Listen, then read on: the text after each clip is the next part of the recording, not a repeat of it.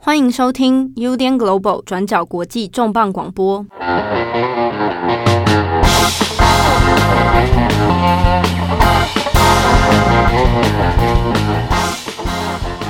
Hello，大家好，欢迎收听 UDN Global 转角国际重磅广播。我是编辑七号，我是郑红。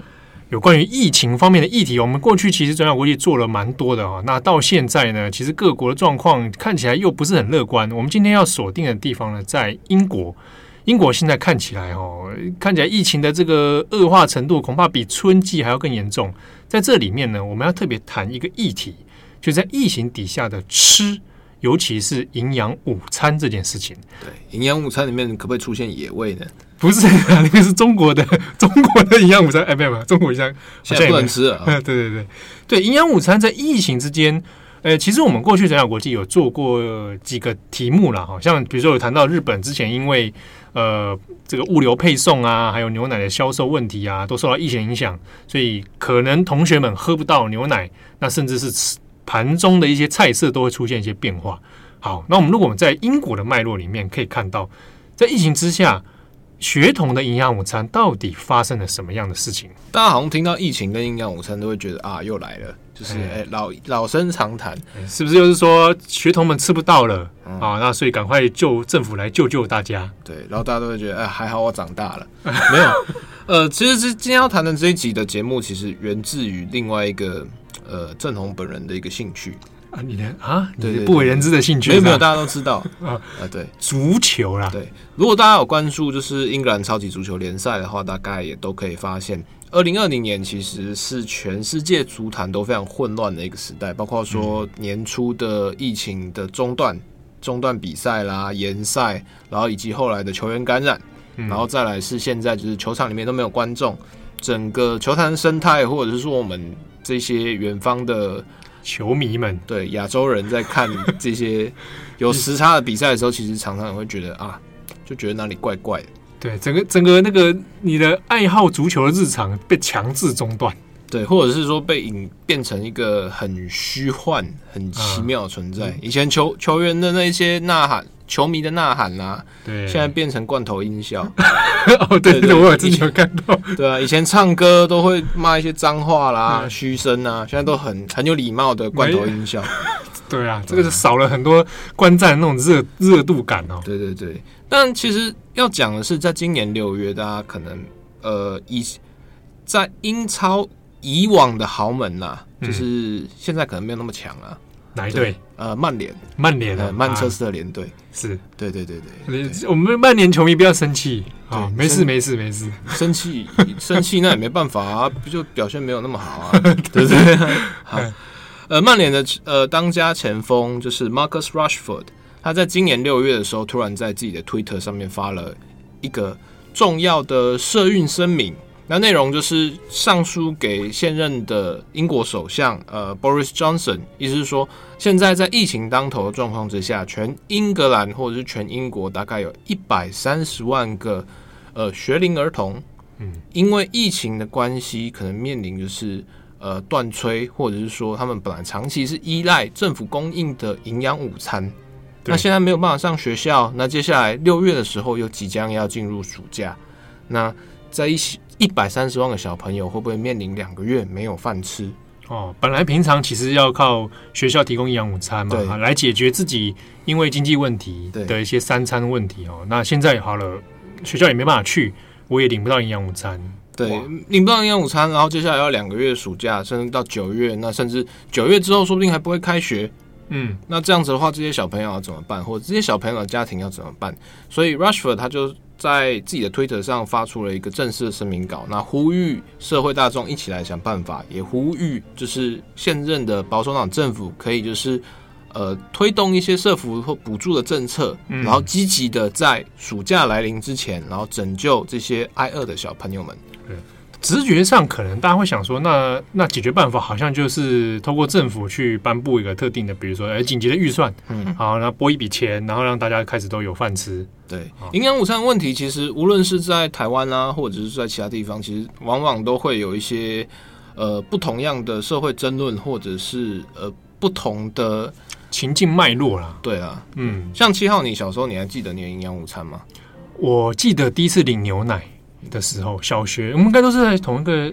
我们应该都是从小学时候第一次吃到吧？但是但对，那牛奶我们好像是要付钱的嘛？对，要自己花钱买。对，哦、后来大小学的时候，我我自己啦，我自己也是小学的时候会有营养午餐，但营养午餐其实大部分的学生都还就是可能都还是中上或者是中产阶级，所以就是大家付钱然后吃，嗯、除非就是可能班上有一些呃比较弱势的小朋友，嗯，那可能就是会有特殊的辅导室啊或怎样的方案来。哎，对对对，然后或者他会有专案来补助给小朋友。对，然后到国中之后，我自己就没有再碰过营养午餐这种。哦，我们国中的时候是台台北是有一些国中，当时其实到现在还是啊，就是中学以上很多是用包给那个厂商用团膳的方式，嗯，啊，不可能一次包招标个四五个厂商，那他们就每天提供 menu，嗯，然后你们再就是各自学生自由去购买啊，你也可以不买，你就自己带便当也是 OK。对，可是像在英国的状况，它变得比较微妙，因为像 Rushford 他。他其实是一个非常年轻的足球选手，他今年才二十三岁，一九九七年次，那现在是英格兰的当家前锋。嗯，其实他出道也没有很久，就是大概也是这三四年的事情，就是一个很年轻，而且特别值得一提的，他是曼彻斯特本地人，然后他也是一名非黑人的前锋选手。哦，所以他是非议的哦。对，那我们现在来回回头来问嘛，就是其实很多呃体坛明星其实都会拿就是社会议题。嗯，对，比如说就是 BLM 运动，对，比如说女权，然后比如说是呃气候暖化，嗯，对，就常会拿一些社会议题来，就是呃比较难听的说是包装自己，然后比较好听的或者是说比较正向的方法，就是说希望透过自己的影响力来改变社会，对，来促进大家来关心议题或者改变一些政策。对，那 Rushford 他一开始丢出来就是呃营养午餐的问题，其实大家都会觉得啊又来了。然后或者是说，大家会一开始有点困惑，但是后来英国就社会非常非常以非常大的就是投入力量来帮助 Rushford，就是觉得说，哎，对，终于有人来讲这个议题，而且终于有人愿意在这个关键的时刻正面的向政府、正面的向 Boris Johnson 来做挑战、来做发声。那原因是什么呢？哎，其实这个蛮蛮蛮有意思啊，就是说六月他通过这个 Twitter 的时候，其实引起的关注度很大。对，哦，而且还直接来挑战说这个议题的本质的问题。对，那 Rashford 他之所以他说他的说法或他的故事，他之所以特别在意营养午餐的问题，其实跟他本人的生长经历会有一些关系。他本身，你刚刚说他是非裔的嘛？呃，对，他是呃英格兰的黑人。对对，然后可是他其实出生在大曼彻斯特地区的一个呃单亲妈妈家庭，他妈妈是单亲妈妈，然后家里面有五个小孩，那五。因为全家就只靠妈妈，就是在做清洁工，然后再赚取最低收基本工资，嗯，所以就是整从小开始就是家里面就是整个经济状况并不是很好。那他又是比较小年轻嘛，那所以就是。可能包括是上学啦，或者其实一直都常常会有的时候会难免处在饥饿的状态。嗯，他讲的可能不是说我饿很几天的饥荒啊，要快要饿死，他可能是有一餐没一餐，或者是说因为有一些特定状况，一餐要分两餐吃，或者是说我要嗯我要略过好几餐。对对，那这种状况听起来好像有点呃，比如说我们在听我们我们父父执辈常常会觉得好像有听过嘛。对啊，以前台湾可能六零年代、七零，哎，其实即即便到现在，有时候在台台湾的脉络里面谈营养午餐的时候，谈特别谈到偏乡中小学，嗯、也常会讲到说啊，偏乡因为它资源不足，小朋友有时候一餐抵两餐的状况很多。对，可是我们这边另外要注意的是，Rushford 他今年才二十七岁，所以意思是说，他其实这些是千禧年以后的事情，就是他有印象，嗯、可能两千年以后的事情，就是对我们来讲，其实不是那么遥远，而且他住的地方也不是什么。鸟不生蛋，他其实住在大曼彻斯曼彻斯特地区，所以在英国也是算是数一数二大的都会区。尽管它可能没有像伦敦一样，就是以金融业为主，它还是以就传统工业，然后可能是确实有在比较落寞的那种状态下。所以跟大家想象那个景象其实不大一样哦，那不是很久以前的事情，那是在二十一世纪的时候，两千年以后了。对。对那个状况，Rashford 他说，就是他其实从小就是因为有一餐没一餐，所以他家可以申请就是所谓的弱势补助。在英格兰的状况，他是说就是只要你家符合就是低收入户或者是社会补助的标准，那从你幼稚园读到可能预科，有时候可能大概高中左右，就学校都会，政府都会出资让学校给你一份营养午餐。只要你去上学，政府就会给你一份营养午餐。那假设你不是的话，就是我一般小朋友，那可能在幼稚园或者是小学一二年级，那我也是可以就提供一份营养午餐给你。嗯、那所以在小 Rushford 小时候，其实每天他有很大期待，就是去期待营养午餐。那甚至就是也会有一些比较好像听起来很古老的事情，他会去跟干他的妈吉的 可能点心，然后就是对对对对对，就是跟他可能家里比较好的朋友，就是说，那你可不可以多带一份给我啊、呃，弄来吃啊？对对对。那这个状况其实虽然说影响他就是小时候的一些生活经验，就比如说关于饥饿，然后关于就是下一餐不知道能吃到什么，他其实会有一些关于吃的一些焦虑感哦，对。那直到他九岁那一年，他的因为可能在体育课啊，或者是地方足球俱乐部里面那种小朋友的天赋被球探看见，那所以曼彻斯特那个时候最大，也可能是那个时候英英格兰英超最强的球队曼联的球探就看得上他。嗯，那依照规定，其实呃，其这种职业球队要收这种学徒学徒球员，他其实有一个年龄标准。那一般来说，曼联只收十岁以上的小朋友。哦，那那时候他是九岁，嗯，他九岁，那理由是他妈妈坚持，他妈妈跟曼联的球探吵架，那原因是说就是你先，因为你如果加入青年学校，你就是技技术嘛，那就是曼联会提供你的三餐食宿，要极速啊，然后训练你的纪律啊，训练你的球技啊，嗯，学业跟体能等等的，还需要监控。那他妈妈就说，就是你如果现在不去。帮助这个小朋友，这个有潜力的明星啊，未来的星星。对，他在这个发发育的关键阶段，我们现在的家庭状况可能没有办法维持他接下来一年的发展。可能你在这个状况之下，你明年的状况他会他更瘦弱，或者是发育不良，哦、或者没有办法保证这件事情。对，就可能说你现在不给他吃，他他明年就废了。对，所以在这种状况之下，就是家庭跟球探之间才达成协议，让 Rushford 破格，然后是提前去加入曼联的寄宿学校。那也是因为这样才开启了他就是足球之路。嗯，那差不多算时间点的话，二零零五、二零零六左右开始的。对。那个时候也是我大概我自己要放弃我的足球之路的时候，对，真正知道自己没有办法踢世界杯。哦，原来是这样。但在在海的另一端，英国的这个小朋友，哎、欸，踏上了这个足球的这个明星之路了。大家讲二零零四、二零零五，可能时间点还没有那么想象。可能那个时候，当然大概是梅西出道，嗯，踏上就是职业一线队。然后 C 罗已经那个时候已经在曼联了，已经混的差不多的。那那个时候是这个样子。对对对对。好，那看起来，呃，过去的这个对于食物的焦虑感，也许在他踏入足球这个这个领域之后呢，应该是得到解决了啊，因为接受生活也稳定了嘛。对啊，有食宿了嘛，那感觉好像就还不错啊，也许哎就没问题了吧。整个正常脉络来讲，应该是这样。直到今年的夏天，那他因为疫情的关系，那接触到了一些朋友，然后接触到以前邻居等等等，然后发现说，哦，在曼彻斯特地区确实还是有这种呃学童饥饿的状态，或者是说弱势儿童就是没有得到足够营养的问题。一开始他也不知道到底有多少人，然后后来跟一些就是慈善组织啊 NGO 联络之后，才发现哇不得了，在疫情期间，或者是说在疫情之前。全英格兰地区或全英国受到这种免费营养午餐补助的弱势学童，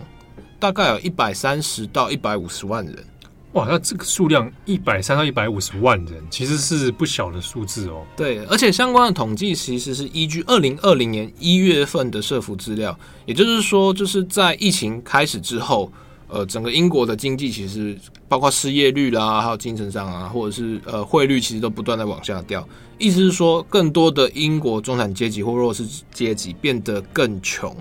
需要补助或需要社福资源的呃被救济网络，其实变得更其实扩大了，对不对？对，所以预计说，就是可能在这段疫情期间，大概还有另外九十万名学童，其实需要大家来做一些饮食的资源或营养的帮助。嗯，而且看起来问题是有一点迫在眉睫的哦。对对啊，在这个疫情的状态之下，呃，你又不知道什么时候到底学校可以 open，然后你又不知道这个什么时候又可以营养午餐可以恢复的正常。恐怕这个你饿个一两天可能就算了，饿好几个月，哇，那个那个事情就非同小可。我不太清楚，就是现在我们在听广播的听众，大家有没有在小小学的时候啊，或者在发育期间感觉到那种真正对饥饿的恐慌呢？嗯，对，啊因为像我们可能就台湾的状况，可能大部分都都还维持在一个蛮高的社福水准。对，对啊，就是像像是我在想营养午餐的回忆，其实都会想到。大鸡腿，哇！你说，其实整体来说，鸡腿的那种，我们算呃，我们会讲，我们讲以地区来分，对，台北市的平均营养午餐，它那个一餐的费用其实是全台湾最高的。对，尽管说我现在还是有时候想会什么营养午餐那个食物中毒，不是啊，里面会有蟑螂啊，哦、对啊，虫菜虫啊，这是我另外一些印象。但这都是一些奢侈的、奢侈的一些想象了，对不对？这个。对于很多人或者单单偏向来讲，那个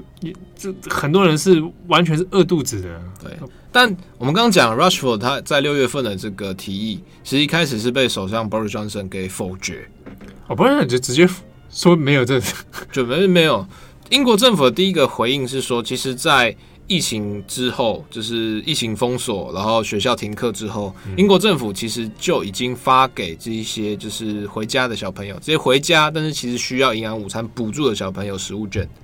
哦，我有给他们食物券的意思。对，我给他食物券，可是食物券其实只 cover 到就是每年的学期，所以等到六月左右，大概就是正常学期即将结束到暑假。那暑 Rushford 要的是说暑假这一段放假期间这段的营养午餐。那英国政府的态度就会觉得说，这段本来就不应该是政府来指引。我本来就在放假，你本就算今天没有疫情，你那段期间也是没有食物券可以领。对，我已经就是，如果你有上学，然后我就给你食物券，然后我用食物券的方式来去补助或者是协助你来就学，这是政府的利益。嗯、但是你如果等到放假的时候也要食物券，那这一点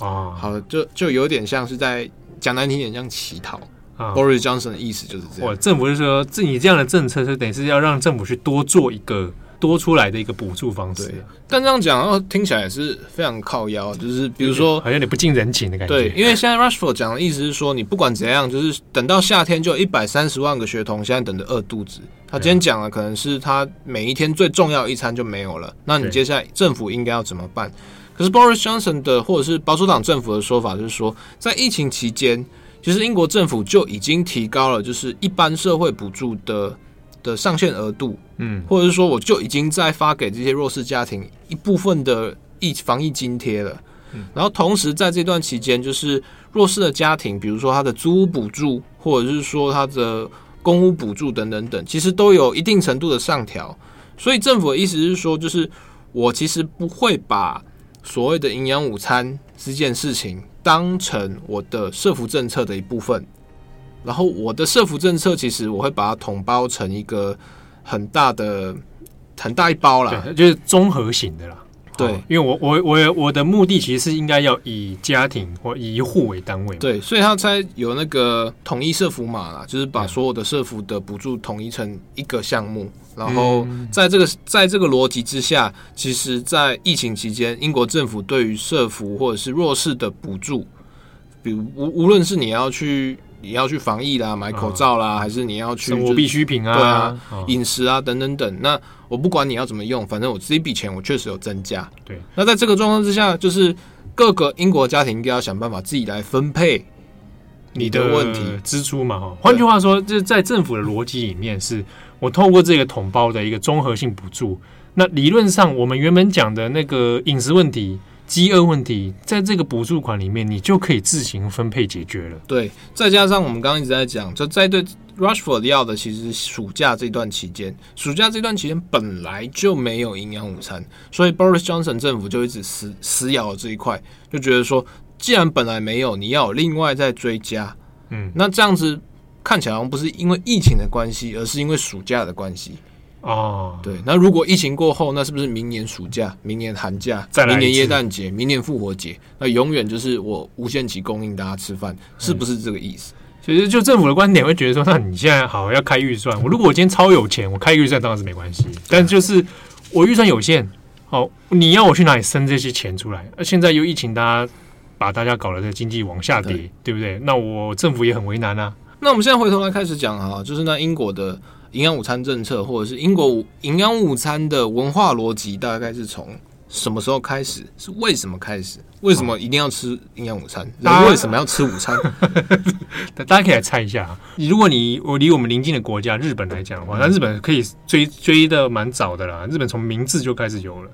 吃吃什么？吃一些那个，他说是那个日式和食啊，就是饭米饭味噌汤，然后那些酱菜之类的。后来日本大概也是要到呃明治开始有嘛，然后一路一路到昭和，然后因为战争的关系，日本就一度中断，因为粮食不够。嗯，那后来再恢复成所谓的学校给食啊，就是给就是营养午餐这个，也要一九四七年以后才慢慢把这个东西又再恢复，然后变成中小学都有。固定的，我们现在看到日本所谓那种，不是还有学生去打饭？对这个此制度的确立，好、哦、开始又恢复呢，从战后才开始的。其实跟日本类似，英国的营养午餐或者是英国的义务教育制度，其实都跟战争有关系。嗯、那大家可能年初的时候还要听我们讲过那个啊，闪电战，对，闪电战精神的迷失。对对对，那个时候因为英国的防疫精神嘛，大家一直要召唤那个战争时期的那种闪电战精神，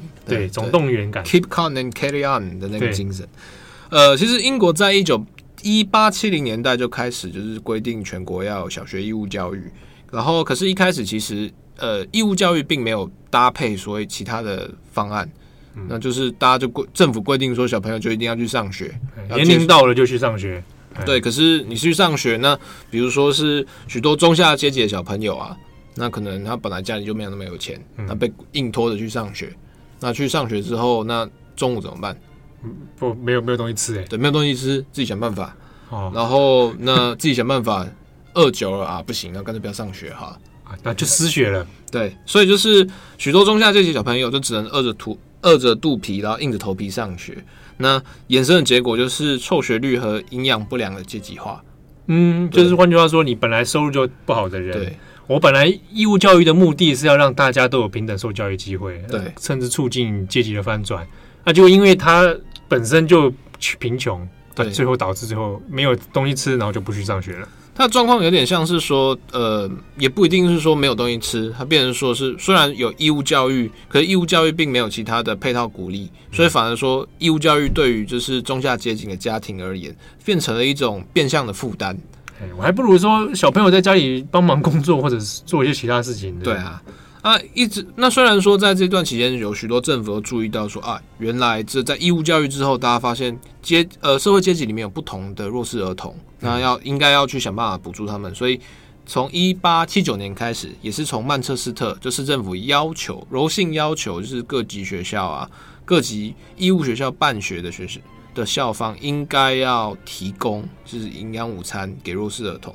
但是在这段期间，直到一九四零年代为止，所谓的柔性劝导，事实上并没有任何强制力。就是政府方面希望学校去注意到这个问题，并且在可能的范围内提供，但并没有一定的规定或法则，或甚至相应的比较规模型的补助啊。所以就是看学校各自自行决策啦。看你有没有有没有这个良心发现？对，那一直到状况一直大概到世纪第二次世界大战爆发之后，就是大概一九四零年代左右，伦敦英伦大轰炸嘛。嗯、我们那时候提到闪电战精神，其实也有提到，一开始其实战争被轰炸之后，其实有英国政府有要把那些小朋友啊、妇孺啊，就是撤离到乡村去。对对对对，然后中间其实造成一来一往一些政策失误，造成了非常多的流离孤儿。然后还有大轰炸之后，包括市民的损伤，然后或者是诶父子辈上战场之后啊战死，所以在战争期间其实衍生出了非常多的就是孤儿的问题以及儿童失学问题。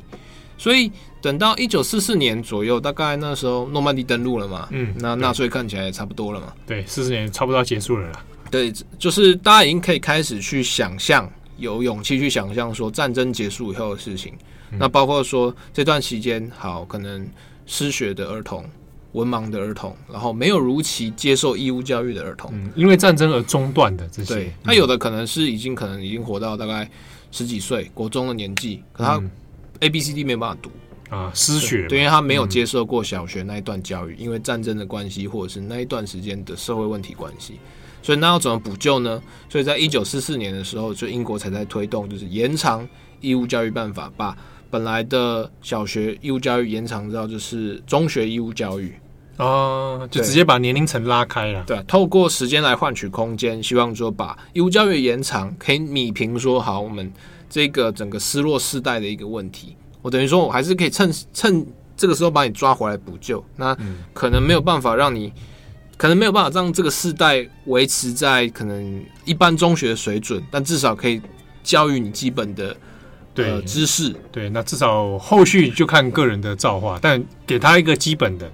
哦，这的一个状况。对，不过呢，也就是说，如果从这个时间来算，一九四四年以后，那是不是同步就有办法又回到之前讲的？那那我也可以用官方或者学校的方式来提供餐点给给失学的儿童们。对，同样的也是在一九四四年的，就是英国政府也同步通过了全国学校营养午餐政策法。它的逻辑其实是跟就是教育法是相勾的，就是意思是说，就是我现在要扩当。义务教育的范适用范围跟年龄，嗯，那同时我是要求，就是各级办学的学校应该要提供，就是你的学生免费的营养午餐。这边的逻辑在于说，就是他立这个法，其实一部分是要让学校成为就是呃儿童救济的一个前线，他必须要提供学童免费而且足够营养的餐点。嗯，那这一部分它是鼓励让这些失学儿童或者是让这些失落世代儿童。重新有个动机来回来学校来继续接受教育，同时也透过就是以义务教育的这种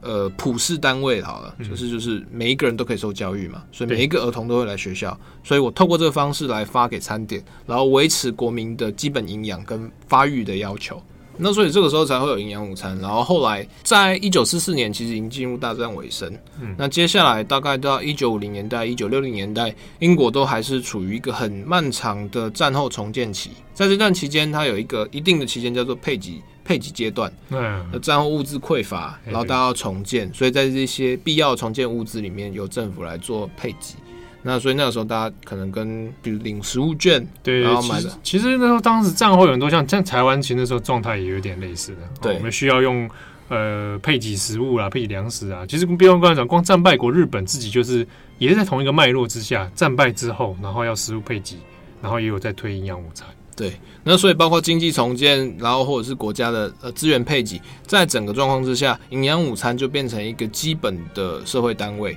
它变成说政府执行配给的一个重要的工具或逻辑，它是照顾这些学生，照顾教育，教育儿童。等于说，我方式是透过学校啊、哦、作为一个管道，然后来达到这个目的。对，那在这段时间，确实就是在战后，包括就是说呃义务教育的扩张。然后还有就是说，营养午餐的这些配给，其实等等等都鼓励了，就是各种不同族群，包括不要说是失学儿童哈，女性受教育的权利，嗯，然后还有就是呃呃有色人种的受教育权利等等等状况，其实是有助于战后的重建以及就是劳动力的解放。对对，但是一直状况一直大概到一九六零七零年代开始遇到瓶颈，包括跟整个国际经济的转型等等等。英国的福利国的这种概念，就是或者是说 nanny state，把你从小养到老，开始遇到了一些瓶颈，政府的赤字不断增加，而且就是比如说像是呃工业啦，或者是矿产啊等等等这些，英国经济力的成本竞争力其实已经没有办法跟。像过去那那种黄金年代的时候那么的好了，开始慢慢没有办法跟复苏中的欧洲或已经已经复苏的欧洲来做竞争，所以到了大概一九七零年代，等到柴契尔夫人上台的前后，整个社福的转换逻辑就已经开始出现，英国开始很剧烈的走向自由化经济政策，也是在柴契尔夫人任内，他开始大幅的删减，就是关于学校营养午餐的配给条件。换句话说，他那个思维逻辑转变，就是说我不要再过去用那种福利国的状态，对，啊，就是所有的事情，你所有的人生的生活必须的各种福利都由政府来统包。对，在当上首相之前，其实柴契尔夫人有当过就是教育大臣，那那那时候任内他做过一个很争议的事情，就是去删除就是学童的那个牛奶，嗯，就是本来之前还有发给你说免费的点心啊，哈，一个副食品这样。牛奶。然后他上台之后开始删除营养午餐的呃补助经费，然后除了收紧拨款条件之外，然后英国也把原本就是他其实战后他的营养午餐的规则，还有严格的去规范说。我的午餐里面需要可能多少多少的碳水化合物，多少多少的热量，它有一个很严格的营养成分限制。嗯，因为这是要给小朋友吃的，对，这不能不能营养过剩。目的不是目的不是要让你吃的很爽，或者是让你觉得很美味，它目的是要给你足够的营养。对，对，所以那就是柴契尔夫人，她在这段时间就用有有点自由化了，就包括说可能鼓励大家私人办学。然后鼓励就是学校各级学校自己去跟营养午餐厂商签约，嗯，然后自己自自办营养午餐，然后同时就是说开始删掉就是这些政府的规则，比如说营养成分限制。哦，对，他要没有限制啊，你要办什么都可以，反正有东西吃就好了。啊，你你可以自行处理啊，你跟厂厂商谈好。就 OK 了。对，可是在这段期间，大概柴契尔是一九七九年上任嘛，那后来大概到八零年代、九零年代初期，包括就是整个饮食的解放，还有就是说就是电视厂商的进驻，还有以及就是垃圾食物大型的大量的出现跟崛起。对，这个很简单跟。跟美国人可能也脱不了关系，对，所以在这段期间，就是包括像私办营养午餐啊，哈，或者是说对于营养成分的限制，反而造成了一个现象，就是儿童开始大量的摄取垃圾食物、含糖饮料啊，肥胖化。对，就是营养午餐里面，大家可能有经典的印象就是他给你薯条、汉堡。对，炸物、炸鸡块，对，给你那个炸鱼薯条，哇，等等等，炸鱼薯条，学童喜欢吃啊，就不会跟家长抱怨啊。家长看了也是我吃的东西啊，那大家吃的开心。哎、欸，你不要这样笑，你以前 营养午餐中午吃到那个炸鸡腿都爽，爽。我跟你讲，这个东西恐怕还是不分东西的，因为在日本的一些脉络里面，这营养午餐里面那个有那个卡拉 OK 炸鸡块啊，同学也会抢。对啊，很多那种影视作品里面也会演说小朋友去抢人家的炸鸡块来吃。对啊，炸猪排啊，那个炸排骨，那都抢不够啊。可是我今天给你卤鸡腿啊，不要，对不对？卤鸡腿。今天给你那个烫青菜，谁要吃？里面不知道有没有菜虫？炸薯条我赞。对，更别说面包配牛奶，你说啊，我不要。对啊，所以在这段时间，其实反而就是让各级的营养午餐的成分，嗯，变得很差。那甚至在一些就是饮食福利团体或者儿福团体的调查里面，九零年代英国营养午餐的普遍营养成分还比一九五零年代还要差。哇，那只是说纯有热量而已吧？纯有热量，呃，然后但是它其实便宜廉价，而且就是垃圾食物成品很高。那中间它其实大家讲就觉得啊，其实也还好嘛。现在大家什么什么熊猫啦、Uber 啦，就是。天天蛮爱吃鸡排啊，蒸奶啊，也是都是外食嘛，对不对？对啊，外面的厂商做的，然后再送进来。但是在小，可能我自己是还没有小朋友，但就是在小朋友在发育阶段，学龄儿童哦，其实对于糖分的摄取，还有就是高油、高脂、高盐分的摄取，都有可能对他的发育造成影响，甚至是有成瘾的可能。对啊，尤其是糖分，对，糖分很容易就造成成瘾。对，所以大家就是常会觉得说啊，英国人的乱吃，英国食物很难吃，嗯、或者是说英国人都很喜欢吃一些垃圾的油炸食物，炸鱼薯条。对，它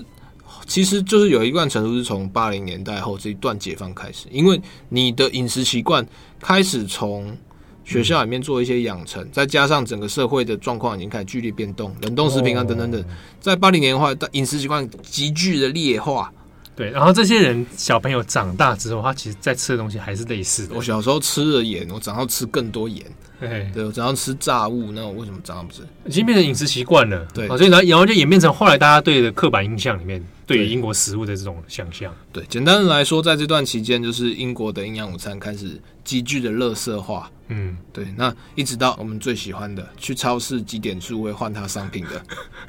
杰米奥利佛，杰米奥利弗他以他这个卓越的自然风格的料理闻名啊，Nick Chef。对，那他他后来因为也也也是有点算借，应该讲参加了关于营养午餐这个事情有所贡献吧。大家现在想到杰米奥利弗，就会想到 Golden Ramsay，然后就会想到就是。他去那边撒很多橄榄油，哎，然后各种植物跟豆类混在一起，还有他的餐厅在台北倒闭，然后以及就是经营不善，然后阿里不达的事情，但我感觉吃他的餐蛮蛮蛮赞的。其实先不要讲这件事情啊，因为后来就是这个美味这件事情见仁见智。是是是，对对对。二零零五年，杰米奥利佛他其实有推动一个一系列的饮食革命计划。如果大家的比较有一些年纪的听众啊，可能会有记得，那个时候台湾也有很多响应饮食革命，然后营养午餐要自然健康。然后他那时候他有一系列节目啊，然后除了就是教大家原味主厨，去用用。最原始的料理成分来弄之外，食材啊，各种啊，他还有去学校啊，有一系列纪录片去学校去推广健康的营养午餐。对对对，然后就有跟家长起冲突。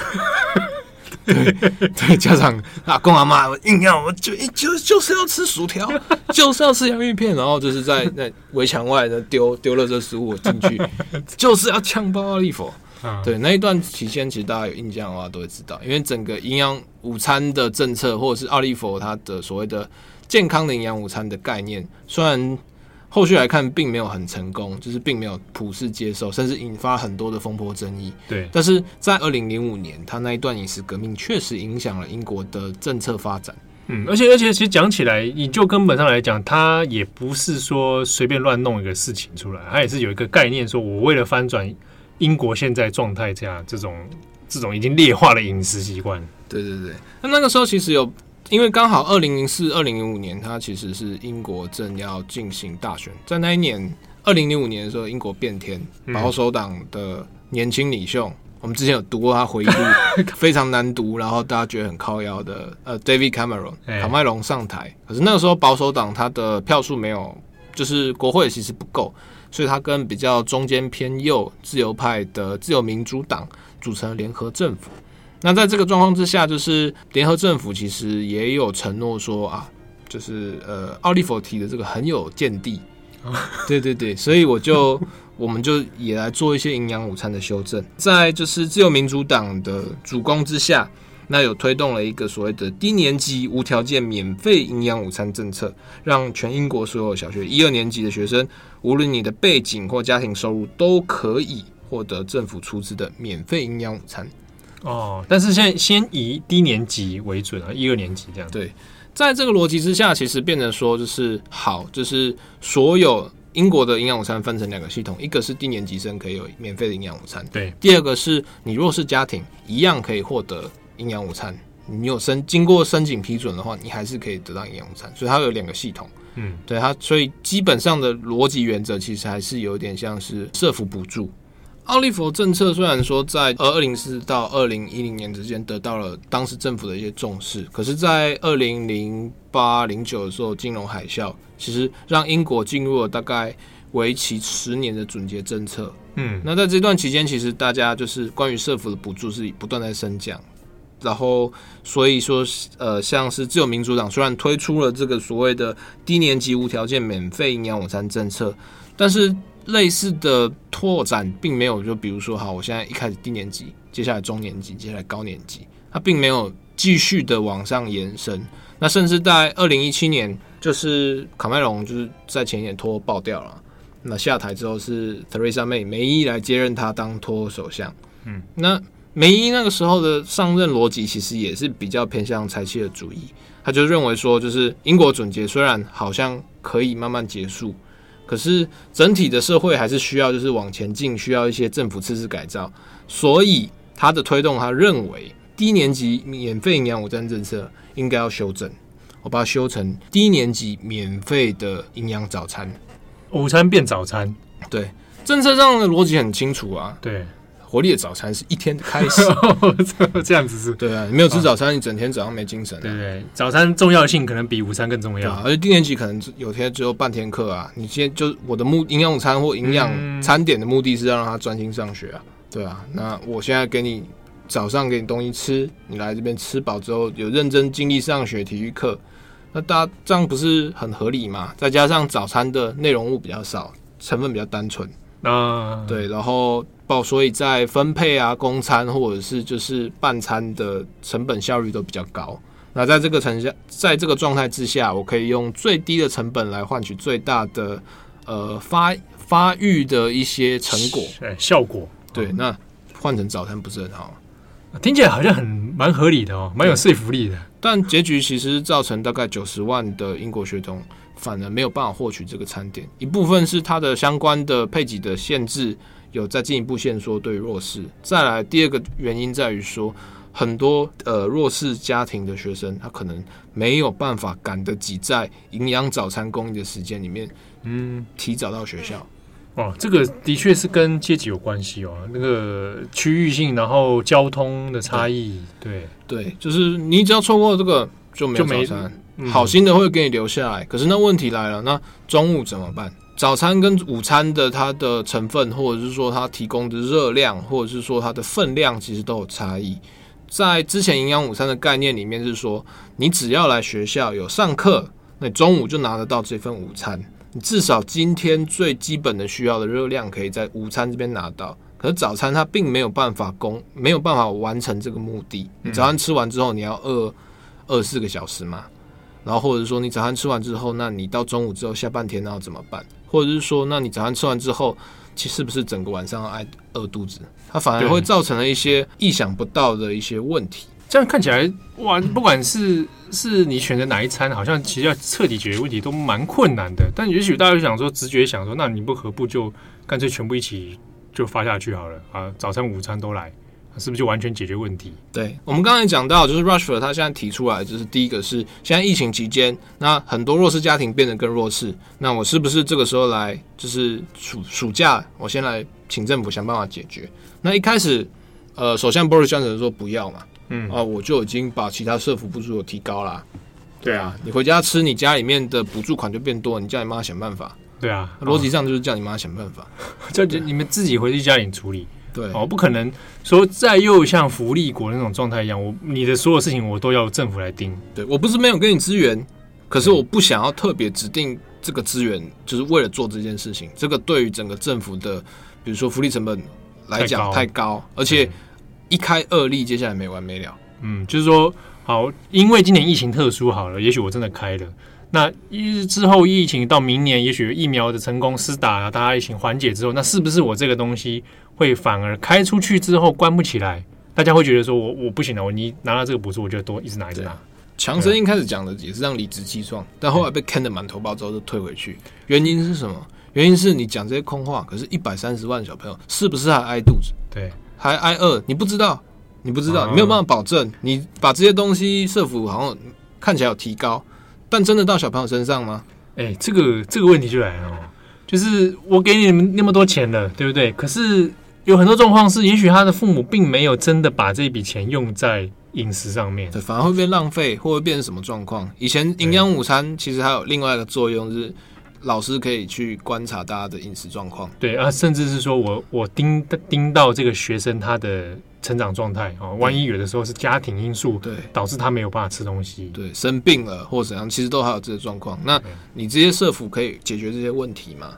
然后再来另外一个问题是，假设这些小朋友平常就是有一餐没一餐，或者是假设这些小朋友在发育期间没有得到足够的营养，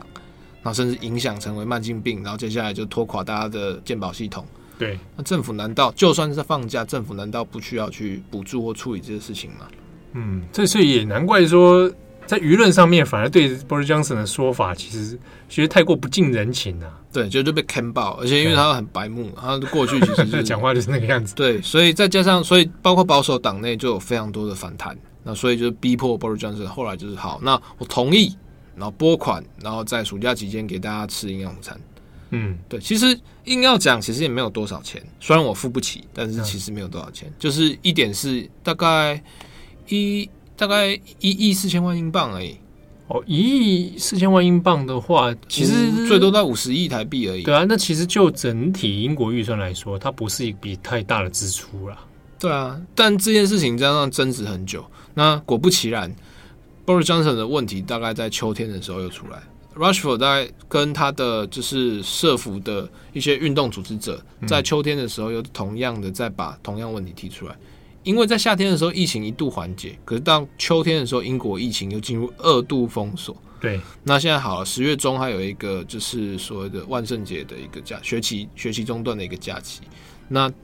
万圣节之后，十月之后，十二月又有耶诞节跟新年的假期。对，那刚好在这段期间是疫情，英国冬季疫情最严重，就是本来的冬季流感啊，然后还有健保的那些体系都是在这时候最脆弱，医疗大爆炸的时候，然后疫苗又还没出来，对，那所以预期就是应该会比年初更惨。那一路下来，英国冬天可能要一路延续到可能明年的二三月。那接下来还有明年的，就是比如说复活节假期，嗯，那这些东西要不要一次把它做完？所以像 Rushford 就是不断的在 push 这件事情。所以至少不过一开始先前前面是 Boris Johnson 有松口了嘛，哦，那至少可以延到今年的圣诞节。好，嗯，但现在一个问题是说，那好了，到年圣诞节，那明年因为状况也还不明朗，是不是就一路把它再推到？看，这到明年的春季，甚至是明年夏季。对，那我们英明伟大的强生，就是英国川普，他就有非常聪明的解决方法，他就是解决 Rushford 啊，没有了，他不是暗杀他，但是其实类似的状况大概从今年的秋季开始啊，就是。呃，英国的保守派的媒体啦，或者是右翼的媒体小报啦，开始不断针对 Rushford 在做一些舆论施压哦，去解决那个提出问题的人。对，大家的第一个策策略方法是道德作战，包括就是内阁的部长啊出来开始质问。呃，在诶、欸，他就说，意思就是说，诶、欸、，Rushford 啊，嗯，嘿，怎么样？嘿，呦。我在英超今年也蛮惨的，就是转播权啊，没有观众，收入也很惨。那英超联盟啊，跟球队大佬在说，就是为什么球员不也共体时间、防疫减薪，也集体减薪三十 percent 的薪水？哦，啊，你自自己都不减薪，你做领高薪，你一个月可能十一个星期哈，就十万英镑。嘿，对，那你不减薪，然后现在跟我说小朋友很没有东西吃，很可怜，那 球队也要破产了，那这样子。对吗？你自己不减薪，你自己不供体时间，然后要政府出钱，你为什么不出钱呢？你为什么不减薪呢？哇，对吧？你那么贪婪，你为什么？你那么贪婪，你有什么资格来说我们没有照顾弱势呢？哇，自己像是弱势吗？哎，这是政府官员讲的逻辑，就是包括小报啊，就是就在质疑说这件事情，对啊，你那么爱讲你公平正义那？你为什么不带头减薪？对，你带头捐款，对，带头捐款嘛。然后带头带头做这件事情嘛，那这一波舆论战其实就是有引发一些问题。那第一个问题是，确实有一些球迷或者是舆论会认为说，对啊，你现在又没有踢球，或者是说你有一段时间没有踢球，或者是说你现在踢球也也没有观众，嗯，那你领那么多钱，那大家那么穷。那你是不是确实应该要？大家会有相对剥削感。对啊，要永续经营，那你你减薪应该是很合理的事情啊。反正你也还年轻，对不对？你还有大好将来。对，可是球员工会的逻辑不是这样。包括像我们之前讲的梅西的案子，其实都有同一个逻辑。嗯、我减薪，可是其实是减少就是球队的财政负担。但减少球队的财政负担，不等于说我其他可能基层的员工、球场清洁工啊、嗯、卖热狗的啦，这些人的权益会受到保障。欸、我其实是对我减薪是爽到财团，我并没有保障任何人。对对，那在这个传状况之下，反而变成说财团用商业利益来去压迫我的劳工权益。嗯，而且而且像其他讲说，那个那个年薪他是彼此是有签约的。对啊，对啊。那你如果财团用这种当做一种理由的话，那其实对合约来讲，它是一个伤害。对，所以整件事情就变得很荒谬。然后，可是最后的结果是，球员有同意接受一部分的减薪，但这个钱我不是说球队付，我是把这个省下来的钱捐给英国的 NHS 就健保系统，给那些前线的医疗人员，嗯，用这个方式来妥协。但事情后来就没完没了，就包括后来就是，呃，等于 Boris Johnson 就一直派出他的幕僚啦，还有是部长干部去车轮战。那一下子说啊，你提出来这个数据有错啦，这个不精准啊，这个我们有用哪一个东西来预算来补足了啦？哦，对啊。然后同时在十一月初的时候，又有另外一个事情发生，就是英国恶名昭彰的小报 Daily Mail 每日邮报 Daily Mail 右翼到爆炸，这跟报道党也很亲，就是就是出面了，他就是发了一个新闻，就是说哇。Rushford，你最近很发大财啊！你那个又受女王封爵、封封勋章啦，然后现在又又就好像是正义使者、英国英雄啊！哈，好赞啊！可是我们收到消息说，你在这段期间呢，跑去炒房，你一个人买了五栋房产，在那边炒房投资啊，真是发大财 哇！用这个方式来暗示对啊，你现在在一间讲社福，那你一边炒房，那你炒房怎么不给这些可怜的人住？对啊，五栋房子成钱省下来，你一个人住得了五栋房子吗？贪心！哇，哎，这种 Daily Mail 这种战术实在是蛮恶恶质的。对，这种然后可是这个事情好死不死，Daily Mail 忘记他去年其实发生过同样的事情。就是。另外一个英格兰球星，也是黑人选手，就是 Raheem Sterling，他是曼城的球员，死敌啦，但是也是也是同辈的英格兰球星，他也在社群网络上面公开炮 Daily Mail 跟英国的右翼媒体种族歧视，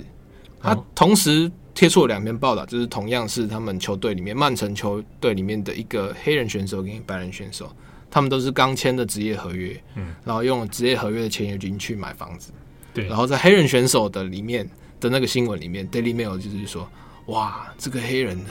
这个才刚拿到这个第一笔签约金，就去买豪宅，去 Happy Happy Party，哇，真的这个堕落开始贪心。但是白人选手他就会说，哇，买房子给妈妈好孝顺，哇，会投资，对，很透支，这个很踏实，就是买房子很踏实，真是不错，爱家。对，有房子有这个不是去做买跑车，你买房子是爱家的表现。一黑一白的报道贴说，哇干！哎，明明是同样的行为，都是足球选手，你又不是，就是他们两个也没有，就是场外的事情，那只是肤色不一样。哎，只是因为肤色不一样，然后所以对他行为的解读啊，或者给他强加一个意义在上面，就是典型的种族歧视嘛。对，好死不死，就是 Daily Mail 就再过一段时间又忘记他之前做过这个事情，这个套路，同一个招数又对，就是 Rushford 又搞，然后大家想记忆没有那么差，对，马上就被识破。然后被屌爆，整个全英国的舆论、体坛选手啦，整全部都屌爆。然后 Daily Mail 他的说法就是说啊，没有啊，就是有什么新闻就报什么，这个是言论自由。哎，大家是不是想太多？对啊，他确实就是在炒房啊，他就买五栋房子，不是炒房是什么？对啊，我也他我也没说指明说，哎，你这个跟那个血统硬要有什么关系？对啊，我只是说你现在因为这个事情很有名嘛，对不对？对啊，你现在很有名，我当然就要写啊。对，大概是是是这种套路，对不对？这是老招了。对，但截至目前为止，就是英国的，就是营养午餐政策，其实确实跟我们讨论的一样，它会有两个问题。第一个是疫情结束之后，那怎么办？嗯，饥饿的问题不会因饥饿的问题会因为疫情的关系而加剧，但它不会因为今天有疫苗就完马上消失，也不会因为说你今天有了一个紧急补助，那日后的贫穷问题就真的彻底解决。对。那我们过去其实像我们在写营养午餐，大家都会讲说，那父母，比如说意大利那一篇，哎、欸，大家还记得吗？就是之前也是一个意大利的营养午餐事件啊，就是有诶、欸、学童他大家都吃得起，结果他吃不起，结果老师给他就是有点羞辱性的说啊，因为你爸妈都不不缴费啊，所以就给你吃那个鱼罐头啦配饼干。后来这个是屎啊，对，他像猫子一样，他就觉得被羞辱。那当时也是因为有有球星出来说，哎，不行，我要来。对，来救命，来救他，然后就捐了一笔钱，然后就解决了女童的这个营养午餐问题。在当时其实引起很多的讨论，因为即便在意大利的脉络里面，大家也在讲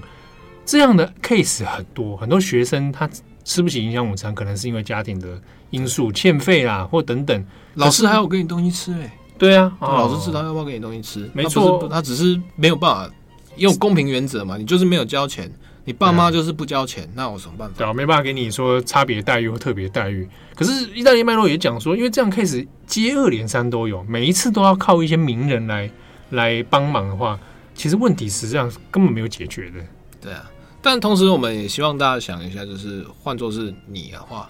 就是营养午餐这件事情，嗯，对啊，我们大家听起来好像很容易、很很直觉、很直观哦，其实就。不管是就政府方来讲，或是就实际被补助的那一方来讲，其实讲起来，他有很多美美嘎嘎去考虑。我小时候真的是，现在回想起来，营养午餐最喜欢吃的确实是垃圾食物，哎，汉堡啦，就是每次有那就很开心，香啊，对啊，对不对？对啊，是今天看以后才发现，哇，那么邪恶！我跟你讲，你可吃菜虫，我吃青菜、吃坏菜的话，哎，我跟你讲，前阵子我们不是讲那个日本的和牛的事情吗？对啊，偷那个和牛精子嘛，嗯。然后还有和牛协会，因为今年疫情关系没办法出口，对不对？嗯、然后十一月份的时候，我就看到日本的相关新闻，日本的营养午餐，因为和牛协会和牛销不出去，那就内销好了，这就跟这个农农农水省合作，哇，配给给学中小学生的营养午餐来吃，不过像现在七号啊，就是长大了，翅膀硬了，他 现在 不需要营养午餐，他现在有爱妻便当。哎哎，没有，我有时候便当是自己做的，有时候了。对、啊，你你要吃吗？我也可以帮你做一份。你看，你看，对不对？Rushford 那样，你这样，对不对？对不对啊？那不然你怎么不帮我准备一份？哦，贪心，对我一个人吃了那么多吗？